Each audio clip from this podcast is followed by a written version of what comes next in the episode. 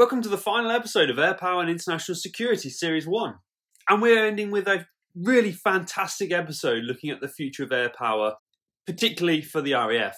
We have on with us today Justin Bronk, who is a senior research fellow at RUSI, who specialises in air power and technology, and is currently in the final stages of a PhD looking at the development of aircraft.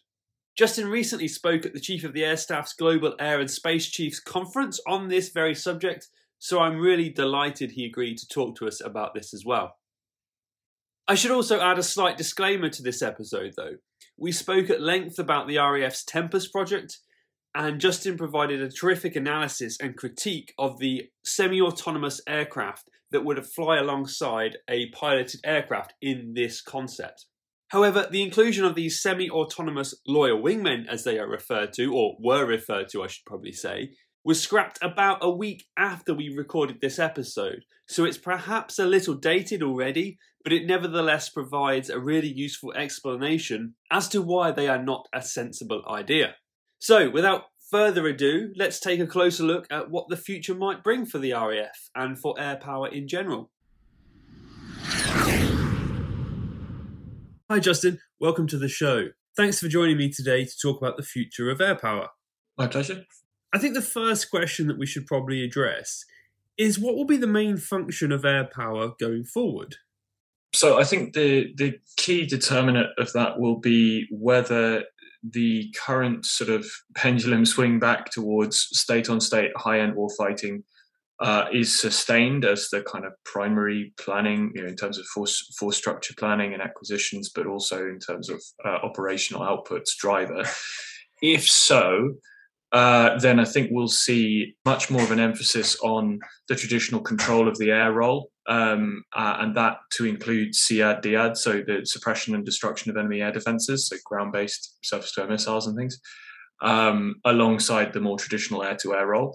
Um, the RAF has, has, traditionally been very good at the air-to-air role. Uh, well, I say traditionally, since the uh, the, the, the, Typhoon uh, came in, um, Tornado F3 was perhaps um, a more specialised interceptor and, and, not quite as capable in the fighter role. But you know, since the the introduction of the Typhoon, um, the RAF has, has generally had a pretty good showing against any conceivable state opponent, including the Russians in the air-to-air domain, but really struggles with the um, air to surface in terms of ground based threats uh, to aircraft. So, as the Russians have found in Ukraine, hunting down mobile, medium, and short range surface to air missile systems is actually really difficult um, because they tend to only illuminate their radars for a very short period of time to conduct an engagement.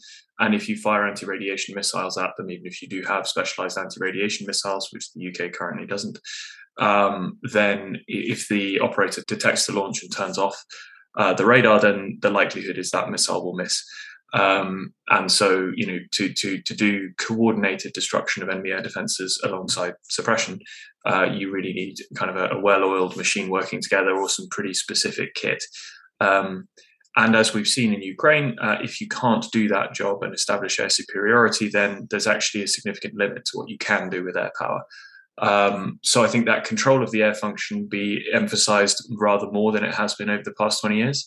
Uh, going forward, assuming that the pivot to state on state warfighting threats uh, as the key driver of both planning and ops um, continues. So, with control of the air perhaps becoming more important over the next 20 years or so, as you've just mentioned, does this mean that things like ISR and air mobility will become less important over that same time period? it's not to say that air mobility uh, and ISR are lessening in terms of utility in and of themselves. Air mobility is one of those things where if you have a significant amount of it, you'll almost always find gainful use for it. Um, and so, you know, as we've seen, for example, with the the, the retirement of the C-130J fleet um, coming up for the RAF, a lot of complaints that that is going to reduce significantly reduce the the fixed wing transport capacity of the RAF, which it will. Um, same for Puma um, as the medium helicopter retiring before a replacement is ready. Um, but at the same time, you know, if you look at that overall control of the air requirement in a state on state context, given that the RAF doesn't have that piece kind of stitched up uh, as a credible capability, one could argue that the air mobility um, piece is over provisioned as a as a proportion of the force if the force's main role is gaining and exploiting control of the air in a contested state-on-state conflict. But of course, if it's about contingency and um, you know supporting sustained presence overseas and conducting you know non-combatant evacuations and um, you know bringing disaster relief into places, all sorts of things, you will always find really really good useful stuff for your air mobility to do. Um, the question is how much of an opportunity cost within your finite defense budget are you going to take in order to resource that very heavily versus, say, combat air power of various kinds? Um, ISR, I think, is changing in the sense that in permissive airspace, there is an increasing argument for um, putting a lot of the, the sort of persistent sensors that you would typically see on a kind of wide bodied airliner type conversion. So something like a rivet joint or, or an AWACS or um, uh, Sentinel or something like that, um, to put those on, on, on unpiloted systems or remotely piloted systems. Um, because you can get significantly better endurance and, and, generally speaking, better flight efficiency out of them as well. Although Global Hawk, for example, is still very expensive. Um, but of course, those systems are very, very vulnerable in contested airspace, um, let alone denied airspace. Um, the same, though, can be said of the the big wing ISR, right? So if you're looking at things like AWACS, Rivet Joint, Sentinel, P8, um, none of those are really survivable in contested airspace. And so, given how critical they are to the kind of joint targeting process as currently exists, uh, that's an issue. So for the US, they're they're looking at developing well, a procuring large numbers of things like the F-35, which have a sufficiently capable sensor suite that they are less reliant for situational awareness and targeting, uh, on standoff ISR assets, and also developing a range of penetrating ISR assets for that kind of exquisite high end um, stand in ISR and ISTAR mission. Um, I've had, you know, USAF fighter pilots tell me that, for example, that, that the ISTAR constellation is dead in a warfighting context, um, by which they mean rivet joint, in their case, Joint STARS, rivet joint, and uh, E3 will be so, and soon to be E7, will be so far back from a contested bit of territory because of the the, the range of uh, ground based and increasingly air based for them in the Pacific um, threats to those enablers. Um, that their own sensors that own those big wing ISR assets will be too far away to do their job particularly effectively. Um, so there's a question about what the ISR kind of role looks like going forward.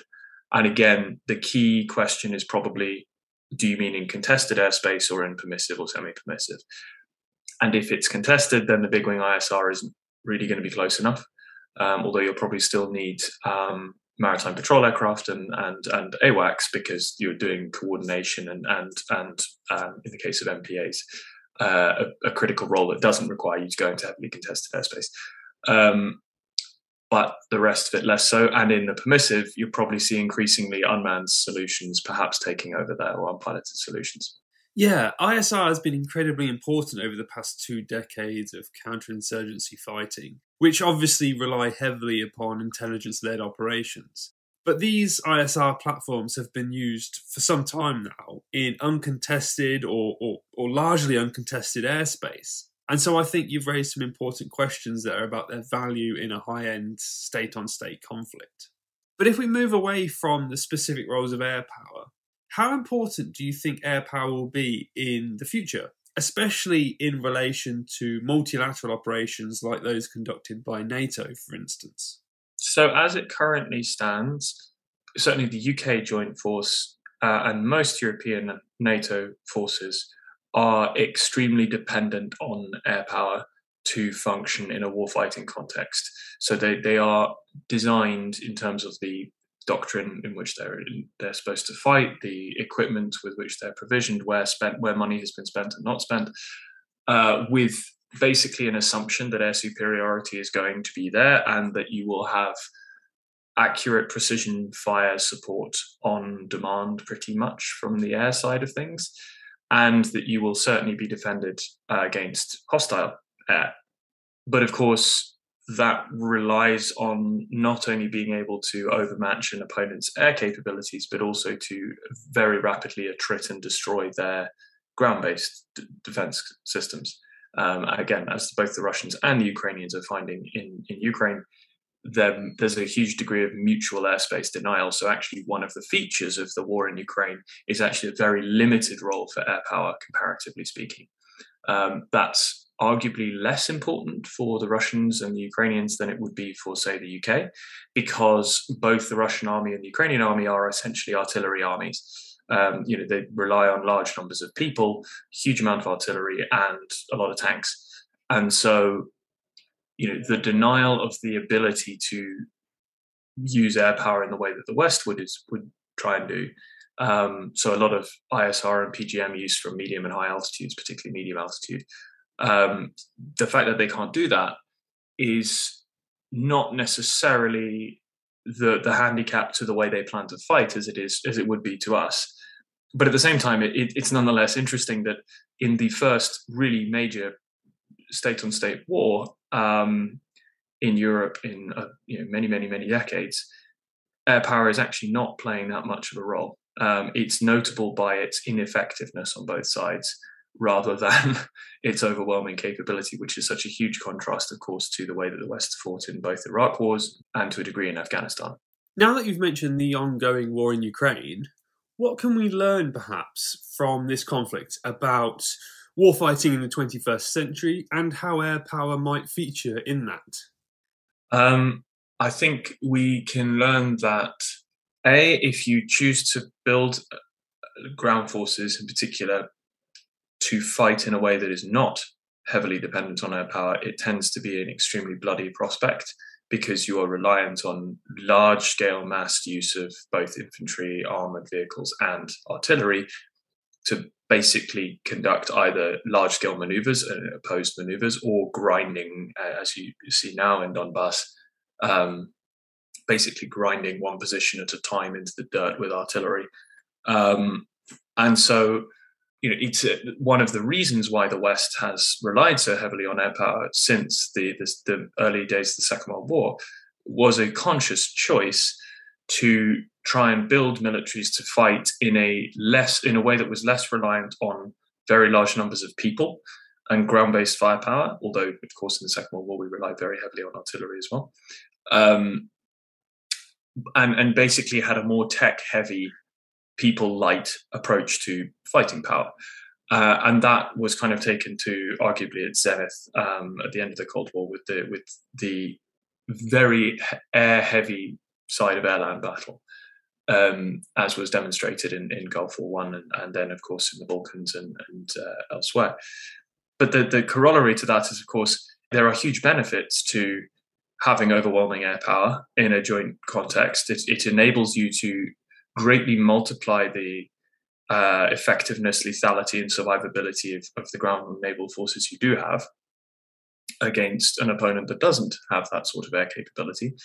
But at the same time, you then do tend to design and, and fund your other forces, your, your ground and maritime forces, to be significantly smaller because over time you assume that that advantage is always going to be there. And thus, if you then have to fight an opponent who has a really serious air denial capability, like the Russians, or indeed, frankly, the Iranians or, or the Algerians, you know, there's a lot of people with with decent uh, ground-based air defense networks that we would have a really hard time um, working our way into, um, then suddenly your force looks really rather small and really rather out- outgunned if you can't get that sort of mass tactical air power in there. Um, it's also worth remembering that we have spent an ungodly amount of money pursuing extremely high precision with increasingly small weapons so that they can be used in built up areas with very minimal risk to you know, of collateral damage to nearby civilians or structures. But of course, if you suddenly are then called upon to go and destroy massed Russian armor somewhere um, or infantry in the open, then actually those very, very precise, very small by design, very small, uh, limited lethality warhead containing weapons are really not what you want. Um, and in fact, even if you could, even though you, they would have you know very high probability of kill in each launch, they're also so expensive that you can afford really very few of them. Um, what Ukraine, for example, has been doing is while we hear a lot about Javelin and NLAW, for example, as, as you know high-end uh, anti-tank munitions, they've been stopping Russian advances or columns with Javelin and NLAW, and then actually doing the majority of the killing with artillery, which is you know relatively cheap, very indiscriminate, um, as we would see it at least. Um, mostly one and one and twenty uh, millimeter grad, so BM twenty one, uh, multiple launch rocket artillery, and one five two conventional howitzers. So they're mixing the high and the low, but in a way that we couldn't do because we don't have the low anymore. In, in effect, what little we have, we're sending to the Ukrainians. So, yeah, I mean, if you look at our GMLRS, for example, uh, in terms of our ground-based long-range precision fires, it's superb capability. But the war, the, the, the warhead we use is quite literally called the reduced lethality warhead, um, designed to take out basically individual fighting positions or snipers uh, at very long range with enormous precision. But of course, if you then want to interdict a Russian column, you're going to kill one vehicle. Um, you're not going to have a, a, a you know submunition scattering effect that is, would be what you'd be after in that context.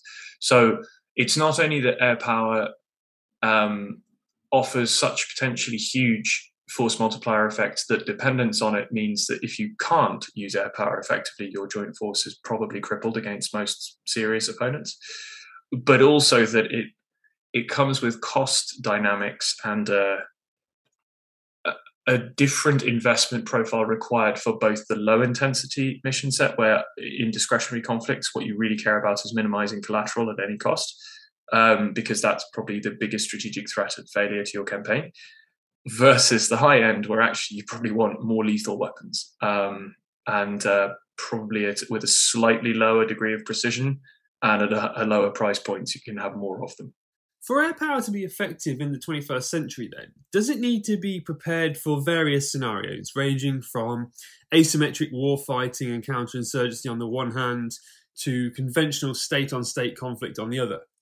And is this something that the UK in particular is not yet prepared for, given that military procurement and, and training have both prioritised counterinsurgency type operations over the last two decades for obvious reasons. Has this left significant capability gaps going forward? So, if you look at the combat air side of the RAF, um, they're in a better position than, for example, the British Army or arguably the Royal Navy, without minus the subsurface element, um, which is still very, very serious. Um, in the sense that if you look at you know, a Typhoon or an F-35B, they are both very clearly designed for operations in highly contested environments. You know, they, they are designed for high-end warfighting that have then been, you know, in the case of the Typhoon, has then been progressively adapted to make it a very good CAS platform as well and more permissive.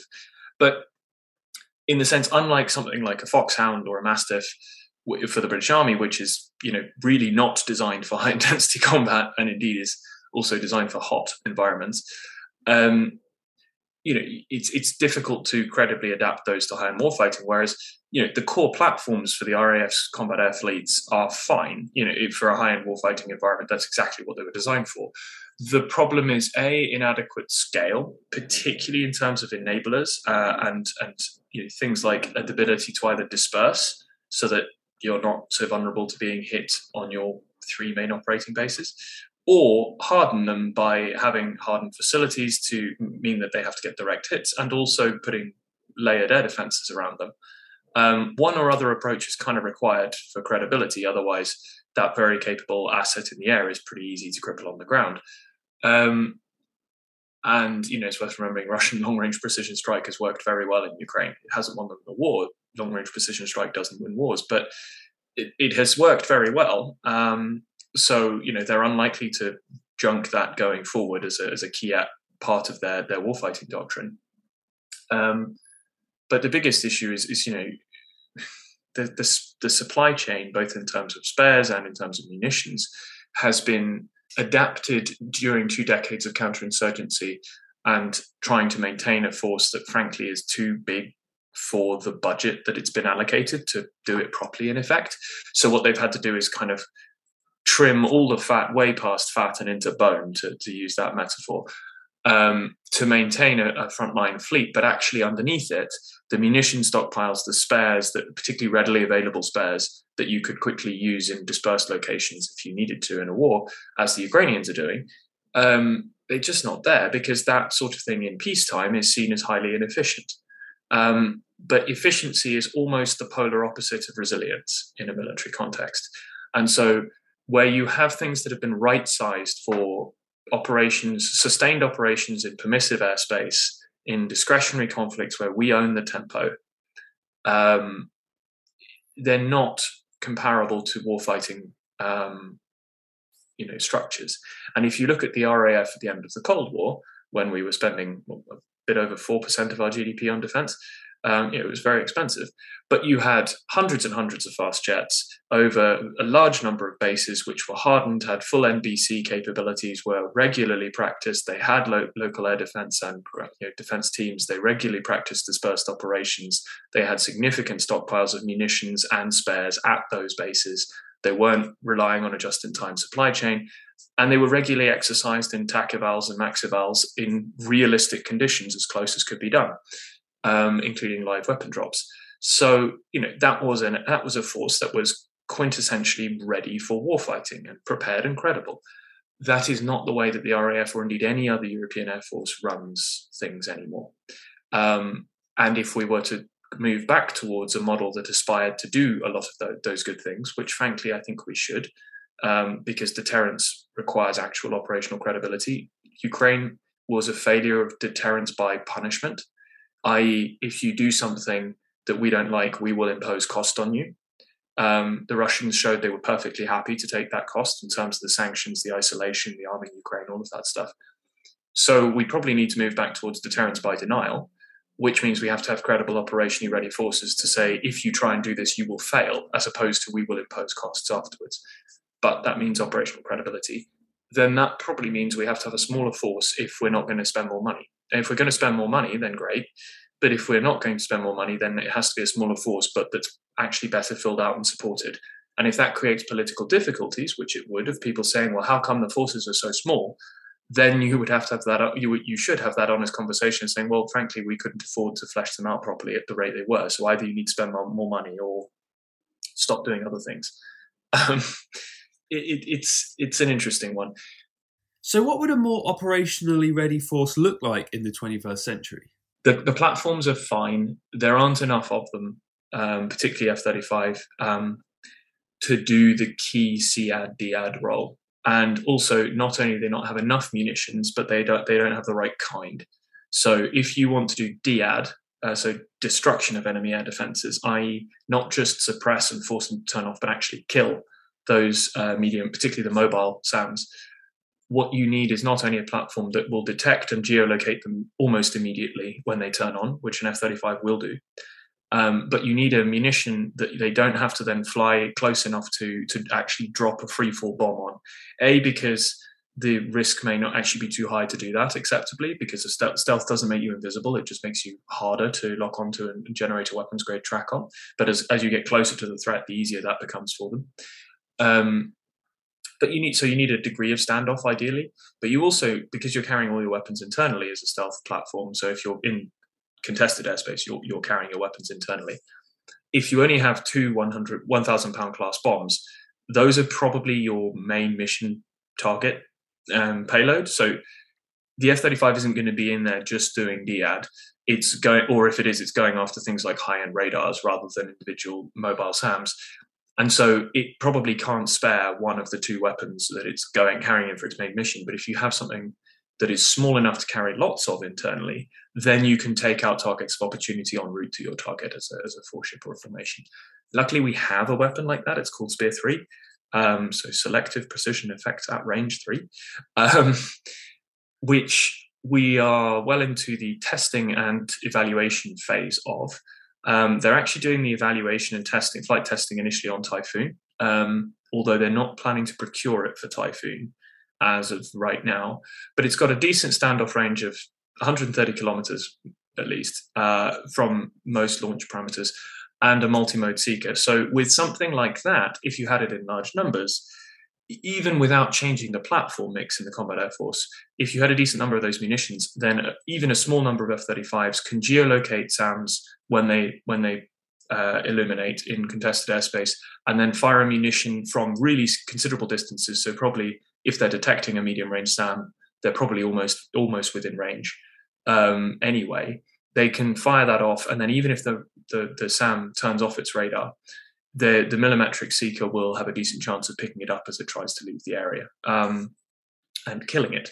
So you know, in the air domain, we do have you know, and Meteor, for example, is a superb long range air to air capability, especially on Typhoon, that can take it really high and fast. So again, if you were looking at a scenario where you were trying to do SEAD, and your opponent also had an air force like Russia, um, then the Typhoons operating further back could provide really credible long range standoff fire support to those F 35s going forward using Meteor. Again, though, we probably don't have enough of them. and we probably don't train realistically in the real world, partly because it's difficult. There isn't much airspace where you can do that. Um, most of it's in Canada or the US um, at those ranges.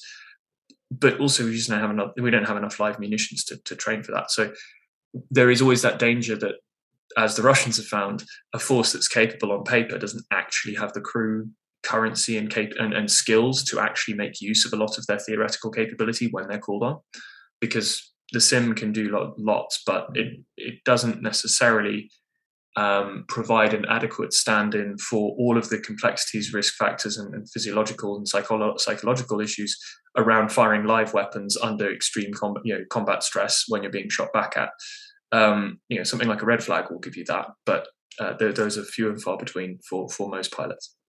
So what you're saying then is that for the RAF to be a truly combat-ready force for the future, it requires a more diverse range of munitions and, crucially, larger stockpiles of those munitions dispersed across more air bases with hardened defences to make it much more difficult for an enemy to destroy those weapons with long range munitions. Now, I think you've already hinted at this, but should we also include a greater number of platforms to this requirement?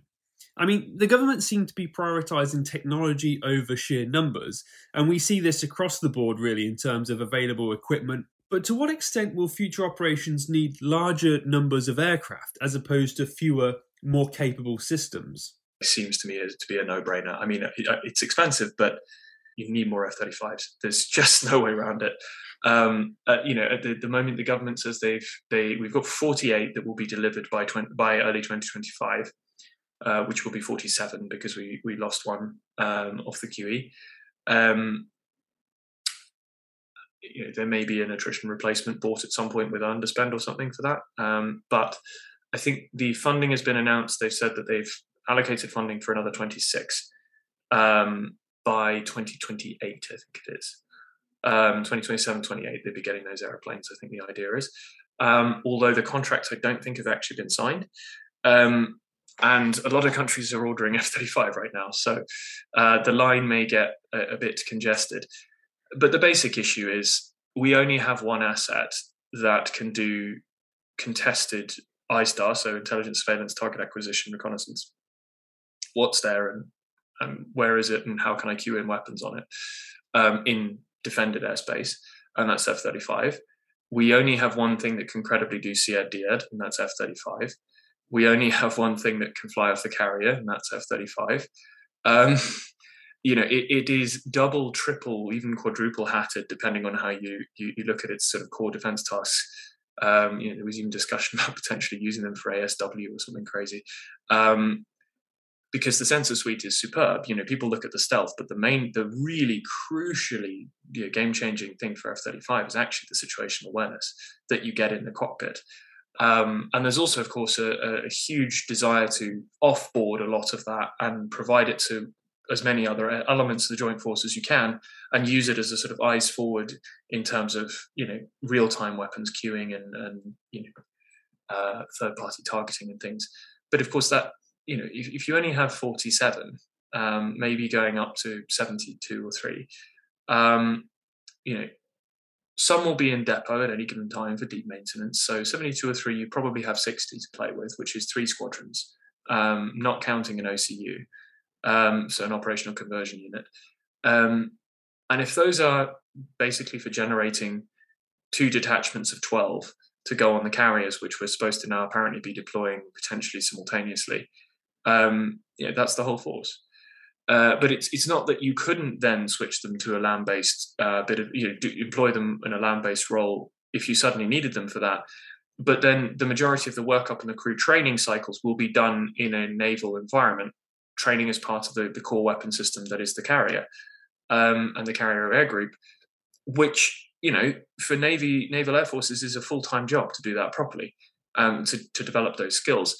And so you know there wouldn't be much time in in the average pilot's time, which they, they still don't get enough live flying anyway to, for, for, for a primary role. But to then add in, right, and you're going to be the linchpin for SEAD DEAD in cooperation with the Typhoon Force, while they also do third party targeting of air to air targets uh, in support of you. Um, and you're also going to be liaising with the ground force to, you know, for example, help target in HIMARS or, or GMLRS strikes on, you know, key key assets. That that requires training as a joint force, and you're just not going to have the time because you're you you have too few aircraft, therefore too few crews who have to spend their time looking at a primary role in order to be as you know safe and, credible at that warfighting role. Um, you know, it, there was a reason the the UK's requirement was set where it was initially, which would be 138. Um, but uh, you know, realistically, they need probably 96 to, to low hundreds um, to ensure that they have two primarily land-based squadrons to generate task lines for the rest of the joint force while the carrier slash carriers are off doing their thing. Problem is that's really expensive. Um, and we've pushed the acquisition time frame so far to the right over and over and over and over again that we because you know governments just want to pony up the cash for it at any given point. Um, and because it was getting cheaper over time and better over time, and you know, but it's now competing for funds with the next generation um, program uh, ambitions with Tempest um, slash Future Combat Air System. So, yeah, um, there isn't enough money to do Tempest properly on its own, let alone procure enough F 35s and do Tempest in the next 10 to 15 years.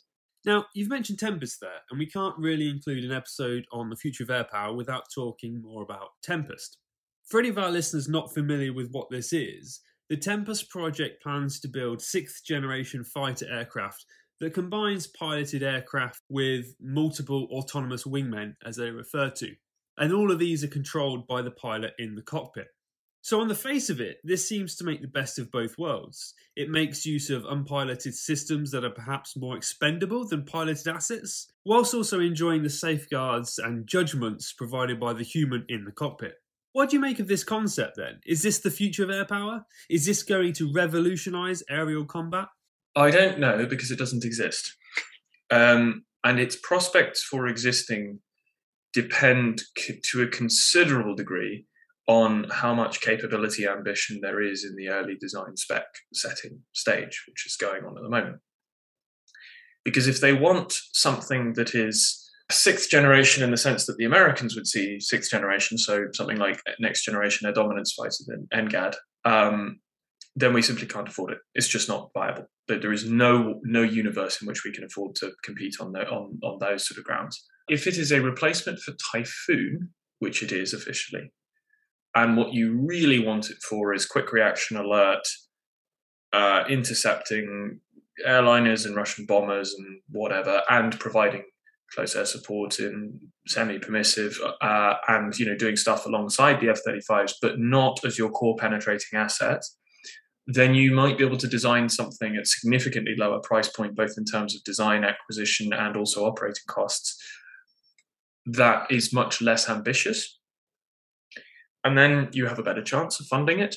But on the other hand, you're then probably producing a less competitive export product. So how does that play into you, your partner nation ambitions? So, for example, if we're working with the Japanese, they have quite a high end spec because their threat is China in 15 years. Um, you know, right on their right on their borders, and and so you know they're probably not want to not going to want to go particularly you know um, conservative with the ambition. Um, and you know if they if they have a requirement for some 200 aeroplanes and we are able to maybe on a good day perhaps afford 80 to 100 if we're lucky then at what point does it cease being a British or, or an Anglo-Italian program with Japanese participation and partnership and become a Japanese program with British and Italian industrial participation? Do you know what I mean? Like it, in terms of how where you set those specification levels, um, the lower the ambition, the better the odds of funding it. Uh, and you know the Italian funding position is worse than ours. Um, but at the same time, uh, if you keep the ambition too low, then it won't be particularly competitive. And what you'll essentially get is a slightly stealthier, slightly more modular, modern Typhoon. Um, for, you know, maybe that's the requirement, um, but that's not the way it's discussed. And equally, if you decided to go unpiloted, you could throw a real curveball and say, okay, system of systems, yes, we all know it's going to magically solve the mass cost problem by having attritables and you know, loyal wingmen, which eh, we can definitely talk about if you want, because I think it's a complete misnomer. Well, it's not a misnomer; it's just a dead end. What makes you say that it's a dead end? So, the primary advantages of going unpiloted for your combat aircraft are that you can be significantly more efficient uh, by optimizing for broadband stealth that can be better than a piloted system because you don't have to have a cockpit and you have more shapes available to you. But also, you would tend to, if you look at prototypes for UCAVs, things like the BAE Taranis, the um, Dassault Saab Neuron, the American X45 series, X47B, um, China's Gongji 11, GJ11, um, all of them are a kind of batwing thing about the size of a hawk. And there's a reason for that, which is that that's kind of where the sweet spot in terms of stealthiness and price point for a relatively, well, very stealthy penetrating thing that can or may or may not carry a couple of thousand to two thousand pound class weapons. Um, but you can't do that as an approach if something has to tactically cooperate in terms of mixed formations with a piloted fighter, because then it has to have fighter performance fighter endurance, roughly speaking, um, and carry sufficiently potent sensors and weapons to be a meaningful extension of the fighter's combat capability that it can rely on, which means it's going to be so expensive that it's definitely not attritable in the sense that people throw the word around. Like you are not going to want to lose these things. they are going to cost, you know, in the low tens of millions of dollars probably. Um, you know, maybe 10 to 20 million dollars. And so this is not attritable even for the US, let alone us. Um, so you want them to come back. Then add in, and, and but you can't make them as efficient and stealthy and, and enduring and penetrating as you would want to because you're having to have similar to fighter performance. So it's going to be more expensive and less efficient. Um, then you're adding in that you're massively increasing the software complexity because suddenly, as a sense and avoid issue, it no longer has to just, uh, you know, know where things roughly are and stay out of their way. Um, it now has to be safe and assurable as safe in close proximity to a potentially very dynamically maneuvering fighter aeroplane with an unpredictable human being in the cockpit. Um, and it has to be safe and con- you know, continue to do everything that you want it to do to sit on the wing or whatever in a heavily communications denied or, or, jammed environment. So it has to be able to do it under very heavy electronic interference. So you can't rely on a data link to, to give you that for sure, because you will have to at least assure that it's safe when you lose the data link because someone jams it. Um, equally, you don't get over the lethal autonomy problem. So the big problem for UCAVs is not technology; it's the legal and ethical kind of jump to say, right, we are going to openly produce and buy something which you, you would certainly want to have real time oversight, but it will have to, but it, but it must be capable of doing its job if communications are denied at the crucial moment, which is likely over the target because that's probably the most heavily defended point.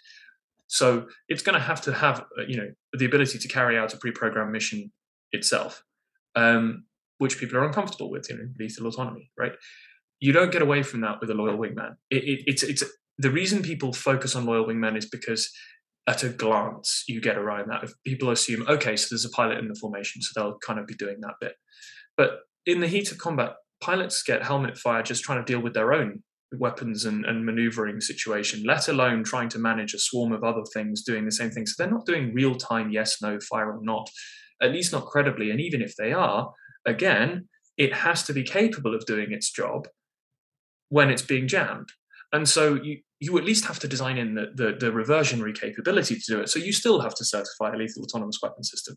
So you get the worst of all the worlds without actually getting most of the benefits of going full UCAV, which if you go full UCAV, you can have something that's extremely stealthy, reasonably if, if cost effective, but not necessarily because it's not expensive to buy. It's still probably 20 to 30 million dollars to buy although it's significantly less than a pilot piloted fighter.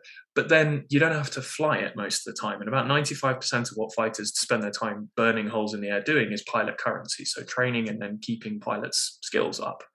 Well, you don't have to do that with a UCAV. Um, so you don't really have to fly it very often, which means you can design it for a couple of hundred hours life expect flight flight fatigue life if you want instead of six or eight thousand. You don't have to test them to nearly the same degree. It can be lighter, more efficient. You don't have to train a pilot pool, so you don't have to have an operational conversion unit, uh, a squadron that's on deployment slash ready to deploy, a squadron that's working up to deploy, and one that's in rest, having just come back. So you have to fill out at least four squadrons worth of aeroplanes and crews in order to have one ready to go at any given point with any piloted aircraft. Well, with a UCAV, you don't need to do that. If you build 40 of them, you can have 40 in your front line. So it, it's that thing of it's massively more efficient at least in theory, but not if you want it to be part of mixed human formations, because then you need to go up and train with it in much the same way. You need to fly it all the time. Yeah, so yeah, I think loyal wingmen, yeah, frankly, they are a, a dead end. Um, it doesn't make sense to me. Um, and the U, the full UCAVs make so much sense that well, I mean, the Americans proved the technology in the mid 2000s. Um, the Chinese have had them in flight testing since at least 2013 um, and claim GJ11 is operational. Um, you know, the tech isn't the problem, but again, it's for a really high-end mission. So if you were to say go with, you know, a, a UCAV as the centerpiece for something like Tempest, you could save an enormous amount of money in terms of it would cost massively less to do. It would suddenly become in, in, eminently feasible. But and you would keep your core designers in work and still keep generating you know, intellectual property and all that. And you'd potentially have a large export market to you know have it as part of a, a force that has largely other aircraft. Um, but what you wouldn't have is something that can do QRA because a, a, a, UCAV can't look into a cockpit and see whether someone's slumped over the controls or has a gun in their back or you know it's just not really a thing they can do. Um, and you know, also on disputed borders, people tend to shoot UAVs down, whereas they don't tend to shoot down piloted aircraft, with one or two exceptions, because of the different escalatory implications. Um, so it, it's not going to, it wouldn't replace Typhoon. So what you would probably have to do if you went for a UCAV as, as, as the core vehicle in Tempest is almost flip it around and say, right, so now F-35, we're taking the money that we would otherwise have had to spend on uh, a big full-scale, full-fat fighter program, which we still probably wouldn't have been able to afford. And we're instead going to buy a couple of task lines of F 35s for land based roles, which, when Typhoon retires, will take over the quick reaction alert duties. And the UCAV, the Tempest UCAV uh, in this scenario, is actually going to support the F 35s and the Typhoons by being the penetrating edge in the really high end environment. So it might mostly be doing ISR, um, but it can carry you, you know, you would want it to be able to carry some weapons too. And so it's appropriate and actually quite easy to program. I mean, relatively speaking, for that really high end, but it's not appropriate for the low end, ironically enough. Um, but you know, if, you talk about signature targeting for lethal autonomous systems, I mean, it, you know, civilians don't operate fire control radars. Civilians don't fly supersonic aeroplanes. So if you're talking about a UCAV for high intensity combat, you know, hunting down high value assets or enemy aircraft or you know surface to air missile batteries, that's actually pretty easy to do you know, frankly, an anti-radiation missile or advanced TLAM Block 4 or whatever else will already have highly autonomous search and destroy capabilities that are legally the same. Um, but we don't consider those appropriate for use in discretionary conflicts. So it comes down to that, that what mission set do you want your aircraft for and what are you designing for, the high end or the low? And I guess that's a really good point to end on. You've superbly highlighted the importance of preparing for different scenarios in different ways and that you cannot simply employ a one size fits all approach in how you structure and equip your armed forces. So, the importance and effectiveness of air power going forwards depends entirely on how well air forces can adapt to the changing international context and operational requirements that come out of that. That has been immensely useful and insightful, Justin. So, thank you ever so much for coming on the show. Hopefully, it's given our listeners much food for thought. No worries. My pleasure.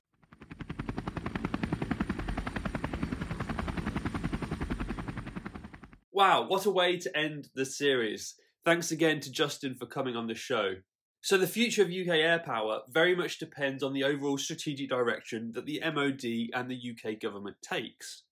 Now, the integrated review quite clearly states that the future operating environment will be defined by a return to state on state tensions that may escalate into open conflict between modern militaries equipped with advanced air forces.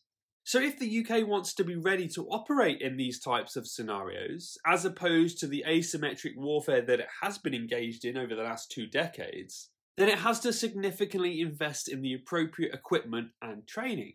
In this future operating environment, there are undoubtedly things that will remain constant, like the importance of air superiority and the difficulties of overcoming land based air defence systems.